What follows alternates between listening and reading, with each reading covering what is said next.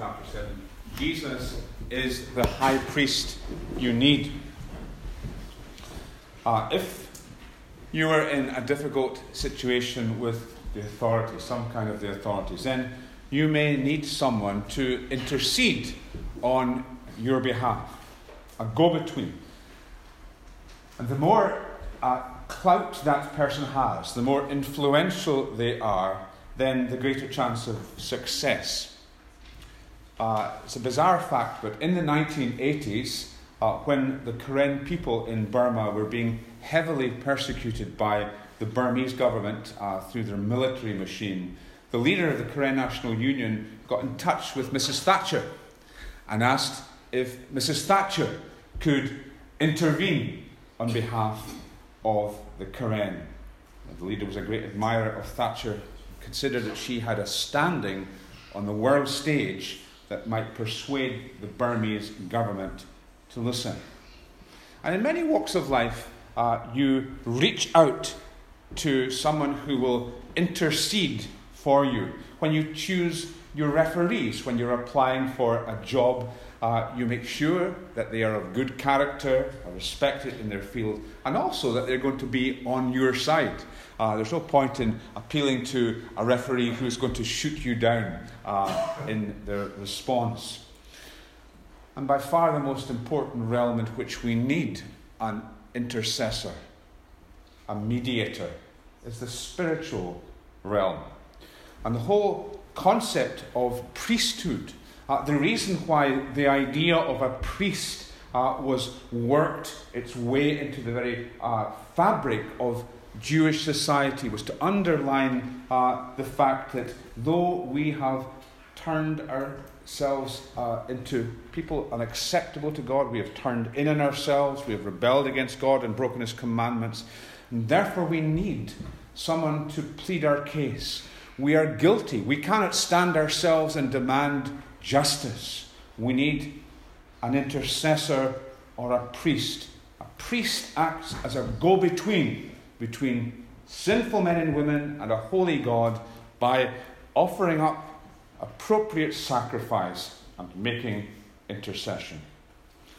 But the question, and this is the, the, the, the root question to the, the chapter, is who can fulfill this huge task of making us right with God?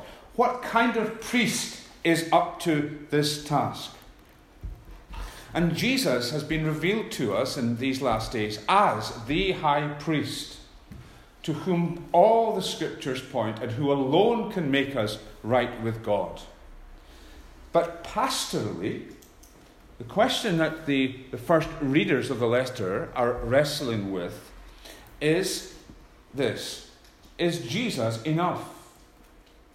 Uh, is trust in a priest in heaven whom I have never seen enough? Would I not be better going back to the traditional and the visible and the respected order of Levitical priests, priests that the, the, the Jewish people uh, respected and admired, who could trace their genealogy to Aaron, who were of the tribe of Levi. Maybe I need something that's more tangible uh, that seems more real, people I can see.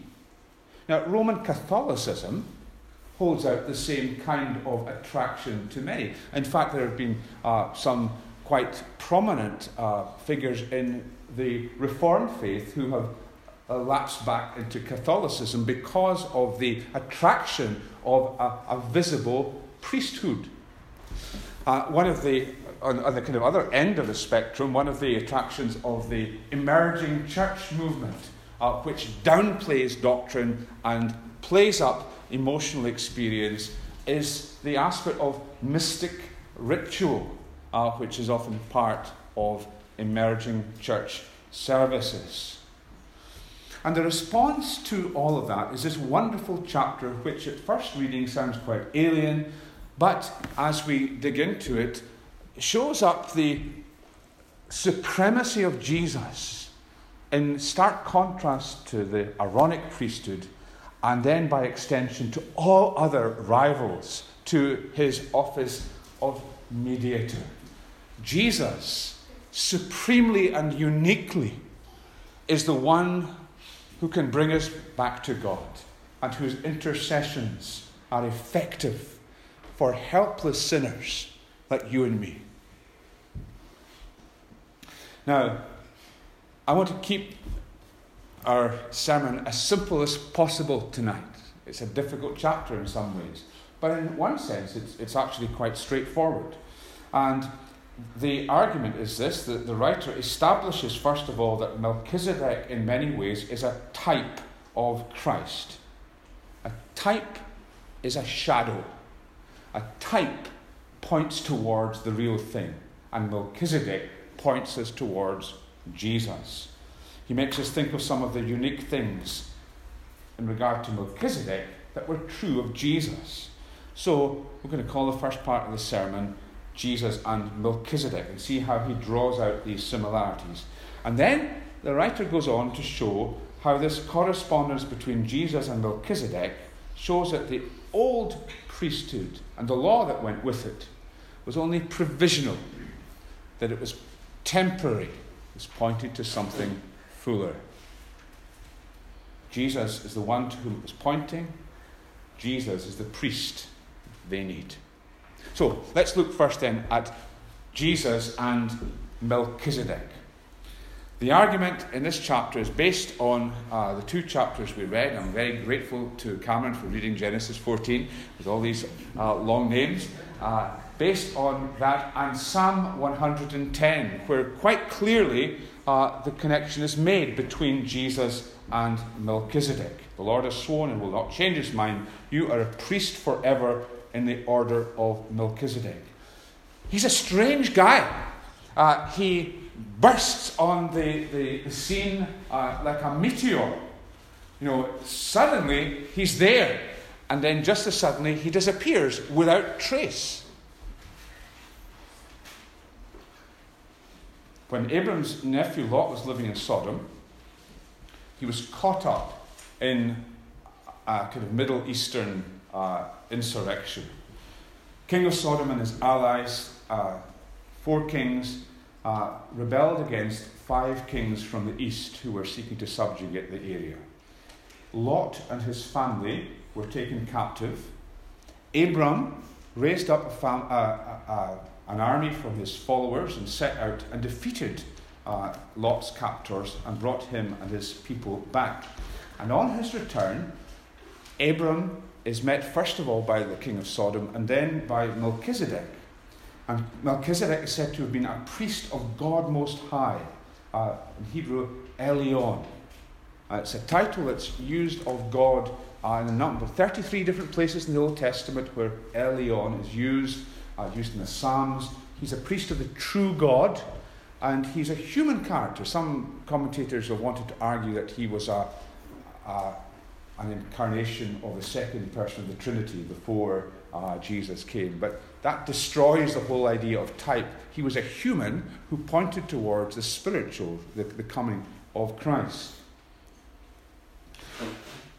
He sets bread and wine out to fortify Abram and blesses him.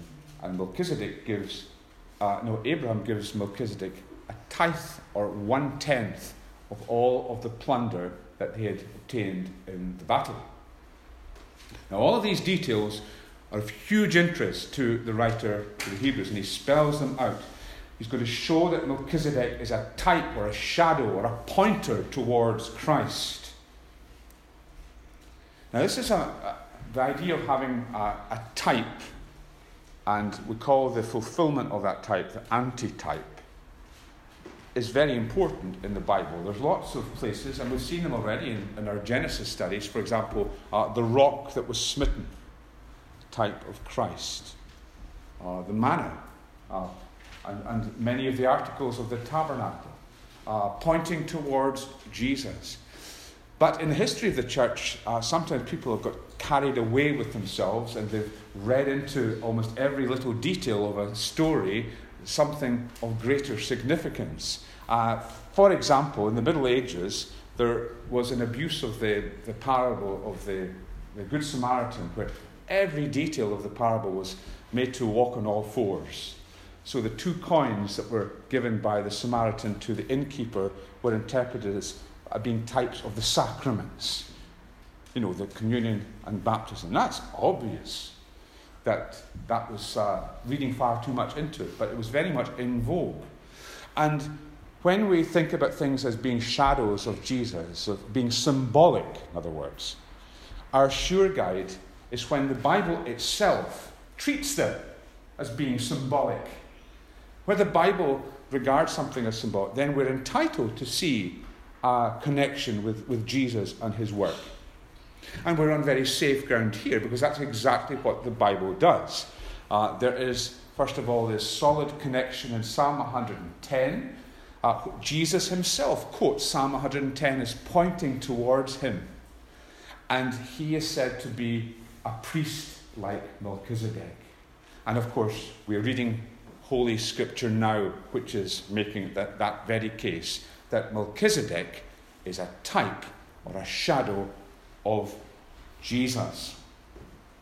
How is he a type of Christ? Well, uh, first of all, there's the name itself. The writer says it means King of Righteousness. Melchizedek means King of Righteousness in Hebrew. And he is King of Salem, which, you know, the very uh, name sounds like shalom, peace. He's the King of Righteousness and he's the King of Peace. What could be more messianic than that? Jesus is the King of righteousness. He has come to give us righteousness from God. He is the Prince of Peace, coming to establish peace between sinners and a holy God. That's the first connection. Second, there's an argument from silence. Now, usually, when uh, you make an argument from silence, uh, it's uh, rather shaky ground, but not in this case. Uh, the, the silence is reference to Melchizedek's uh, ancestors uh, and his descendants.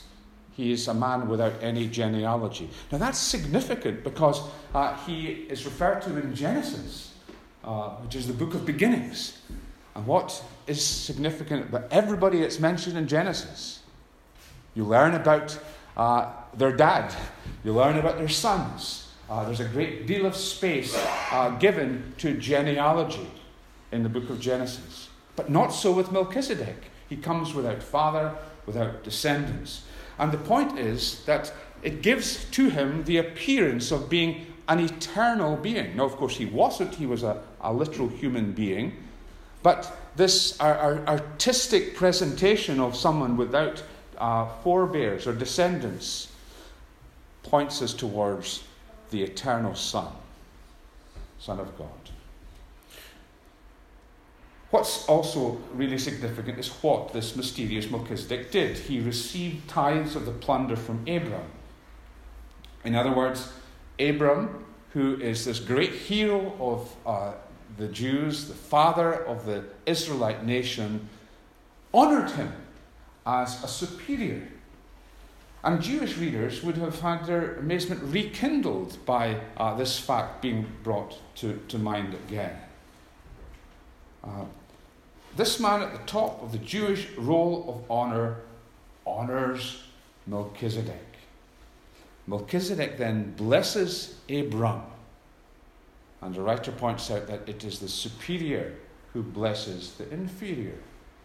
So here is Abram, who is the the top dog in the Israel uh, roll of honor, and Melchizedek is greater than Abram. But it's especially Jesus in his priestly role that the writer is interested.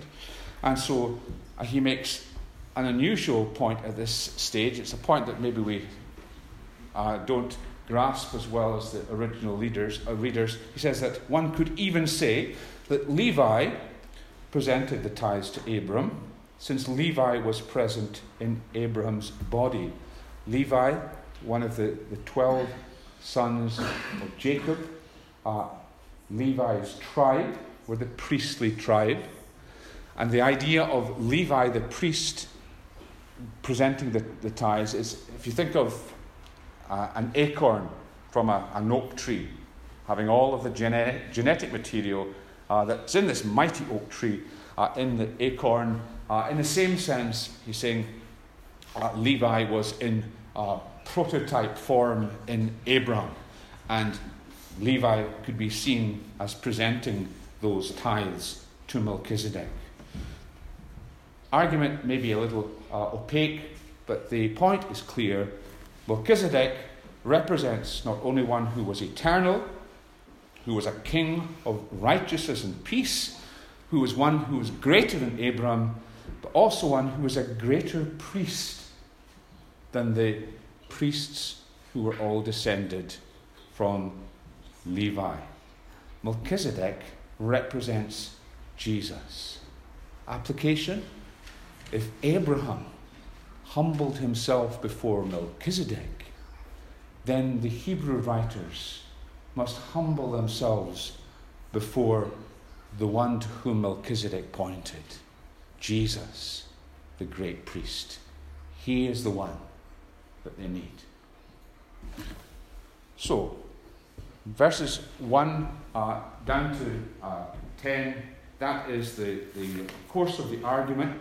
And then from verse 11 to the end of the chapter, the writer uh, goes on to show that Jesus is superior uh, to the Aaronic priesthood and that his is the perfect order, whereas the priesthood of Aaron, those who followed in descent from Aaron of the tribe of Levi, uh, their priesthood was an imperfect one. The old order had come from the tribe of Levi. Jesus, he points out, is from the tribe of Judah. This new priestly order has been drawn from a different tribe, and that is signaling a change also in relation to the law. The tribe of Levi's priesthood came to dispense the old covenant law. A new order altogether is being brought in with Jesus of the tribe of Judah, the new priest. Think of a, a football club that traditionally recruited from uh, its former players. You know, they were all groomed in the, uh, the way of thinking of the club and the style of, of play. And then the, the management decided, well, all of these foreign coaches seem to be uh, the flavour of the day. Uh, we'll go for somebody from Portugal or Spain. And so the foreign coach comes in and has new and radically different ideas about how the team plays. Uh, there's a new order, and it ushers in uh, new changes in the way things are done. And so, verse 14 reminds us that where there is a change of the priesthood, there is also a change of the law. Now, this is one of the things where this chapter is important in the kind of thing that we were looking at a couple of Sundays ago in the morning. Jesus said that he had come uh, not to abolish the law, but to fulfill it. Jesus is this priest that is spoken of in Hebrews 7. But Jesus has also come to introduce a radically different way of looking at the law the ceremonial law, the law of unclean foods, the law of tabernacle and temple rituals, sacrifice, priesthood, and everything. That has been fulfilled so as no longer to be necessary in the lives of Jesus' followers. And the, the Ten Commandments, the moral law, has been intensified and deepened, has been written on the heart. This new priest has brought in a new order of, relation, of relating to the law contrasted between the imperfect priestly order and the perfect priesthood of Jesus. And the writer points to five imperfections in the old order and then contrasts them with the five perfections that are to be found in Christ. First of all, the old line was imperfect because it depended upon a physical connection to Aaron rather than the personal quality of the priest himself. We're in deep trouble when we are uh, uh, especially in re- relation to our sin, when we uh, are looking to someone who uh, is related uh, to somebody else and is, is an intercessor by virtue of their family tree rather than any personal qualities. Secondly, the old priesthood was imperfect because it was there to administer the old covenant law. And the imperfections were there, uh, and it should have been obvious, because the sacrifices of animals in themselves cannot cleanse from sin. It's what the animal sacrifices pointed to the work of Jesus, the Lamb of God, that gave them any kind of efficacy. This imperfect law, verse 19, made nothing perfect. Thirdly, the old priesthood lacked the oath, the decisive oath that came with God's introduction of the new order. Fourth, the old order was impermanent. Priests were continually being changed because priests died. One priest succeeded another.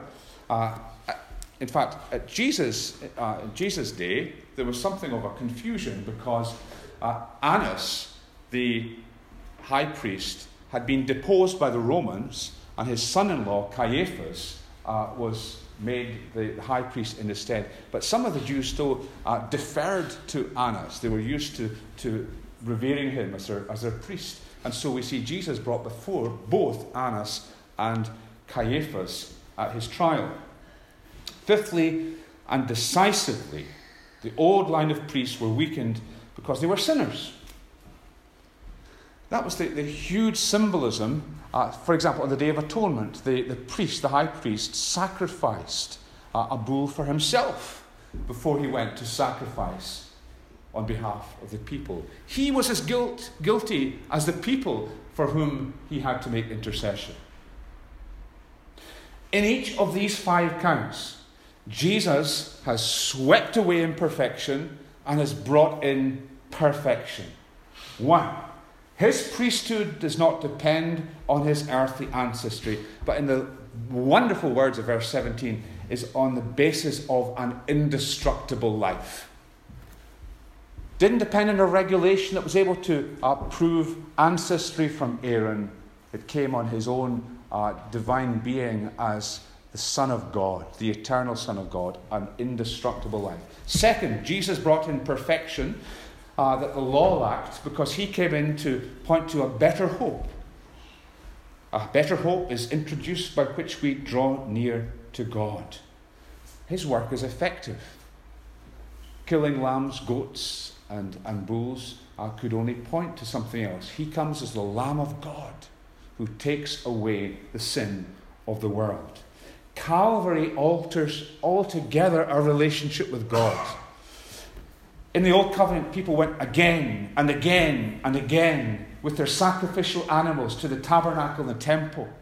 And the one thing that this had to be indicating was that whatever these lambs and bulls and calves were doing is they weren't taking away sin because it had to be done again and again and again.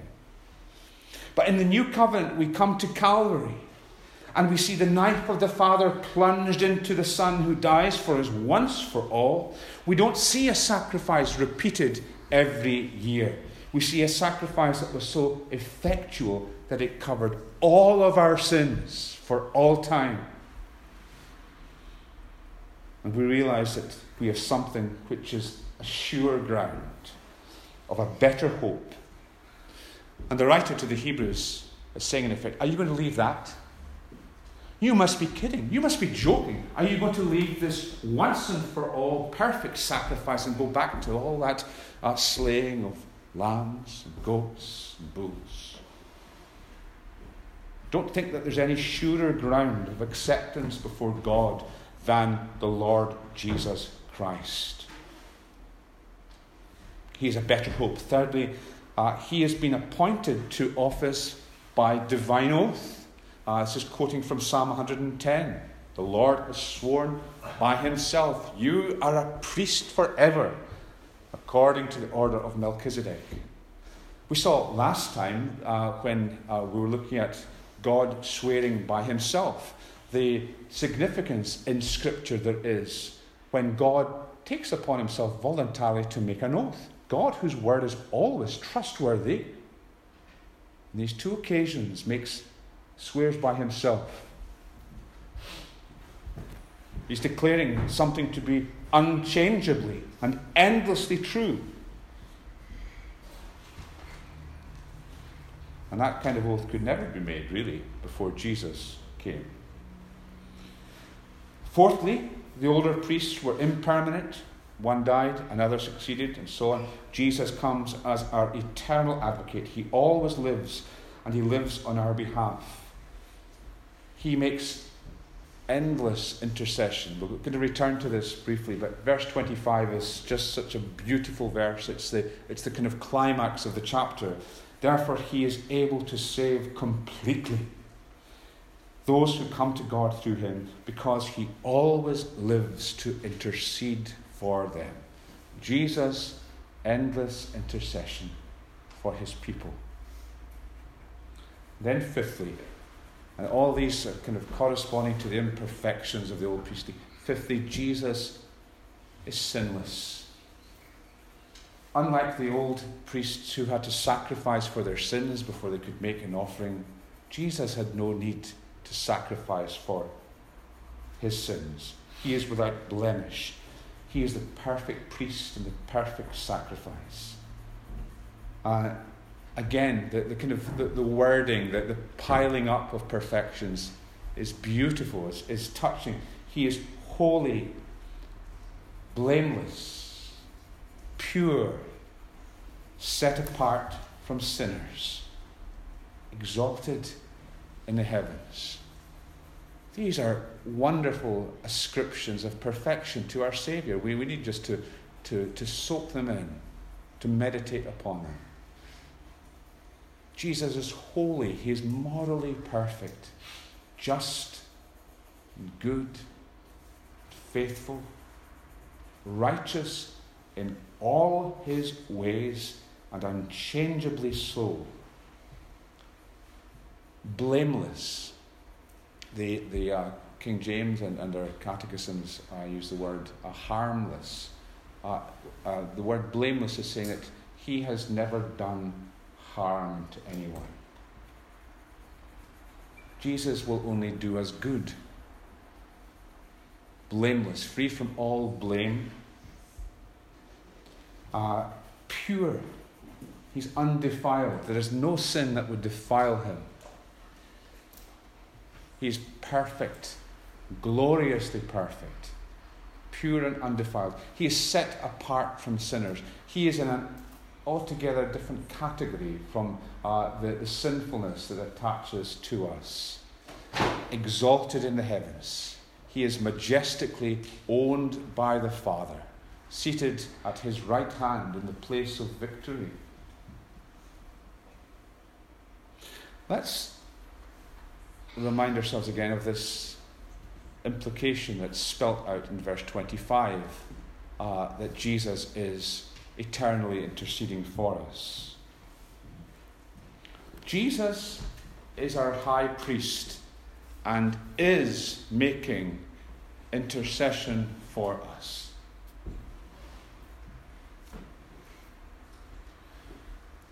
What's he praying for? He's praying for our salvation. Jesus is praying for us in order to secure our greatest need the thing that we need more than anything else in this whole world, and that is to be saved. Our greatest need uh, is to escape the wrath of God, which is due to us because of our sin. Sin makes us combustible in the presence of God's wrath. It's as though there's a great fire and uh, we've been doused with, with, uh, with petrol. And we daren't come near to God because we would just we would catch fire and would be burned up. And yet we need to be in God's presence if we're to, to escape uh, his, his judgment. We need to be there. And we need a salvation that will wrap us around with with uh, righteousness, which will be, as it were, a, a moral asbestos to preserve us in the presence of God who is a consuming fire. And if that is to be the case, if we're to escape God's judgment, we need a better priest than the priests of Aaron's line. We need perfection. So that's the first implication of that verse that Jesus is praying for our salvation. He's praying for our, our greatest good, and that is that we might be saved from the wrath of God. And the second implication is that our future salvation depends on the active work of Christ forever and ever, not just on the past work of Christ or on our decisions in the past and the commitments that we made in the past. Verse 25 says that Christ can save forever since he always lives to make intercession for us. Now, the implication is that he would not save us if he did not continually make intercession for us. His ongoing intercession is, is vital for us to be saved. Now, we don't think about this a lot. We don't think, speaking personally, we don't think as much as we ought to of the, uh, the, intercessory office of Jesus as our high priest. But something that we do um, acknowledge is that salvation has got three tenses. We, we, we know that uh, salvation means that I have been saved, I am being saved, and I will be saved.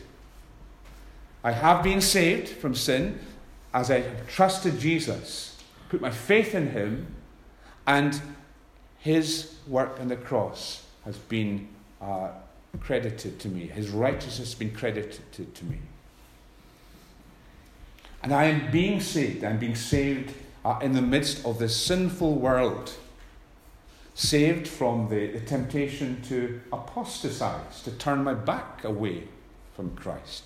Saved from the, the clutches of all of the forces that would pull me away from following Jesus. And I will be saved, future, when Jesus comes to take me to be with him in a perfect environment where there will be no more sin. Past, present, future tenses of salvation. And this is, this is the point of this chapter. The only way that you and I will be saved now, present tense, is by the intercession of Jesus the only way that we will not find in our lives the, the dreadful reality of, of the warnings of Hebrews, warnings against uh, apostatizing, turning uh, resolutely away from Christ, is by the intercessions of Jesus.